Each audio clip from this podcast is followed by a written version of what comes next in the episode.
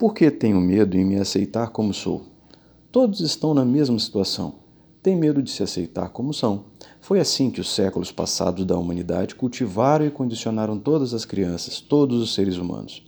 A estratégia é simples, mas muito perigosa. A estratégia é condená-lo e lhe dar ideias para que você esteja sempre tentando se tornar outra pessoa.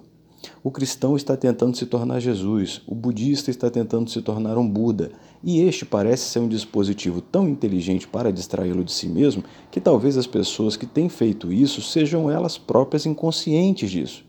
O que Jesus disse na cruz, suas últimas palavras à humanidade, são imensamente significativas de muitas maneiras, em particular nesse contexto.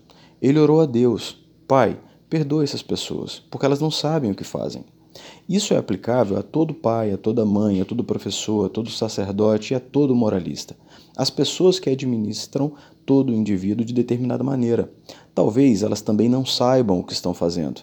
Talvez acreditem que estar fazendo tudo para o seu bem. Não desconfio de suas intenções, mas certamente quero que você tenha consciência de que elas são ignorantes, são pessoas inconscientes.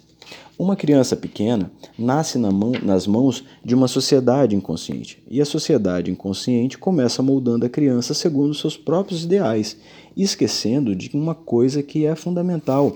A criança tem um potencial próprio, ela tem que crescer não para ser Jesus ou Buda, ela tem que crescer para ser ela mesma. Se não crescer para ser ela mesma, vai permanecer completamente infeliz por toda a vida.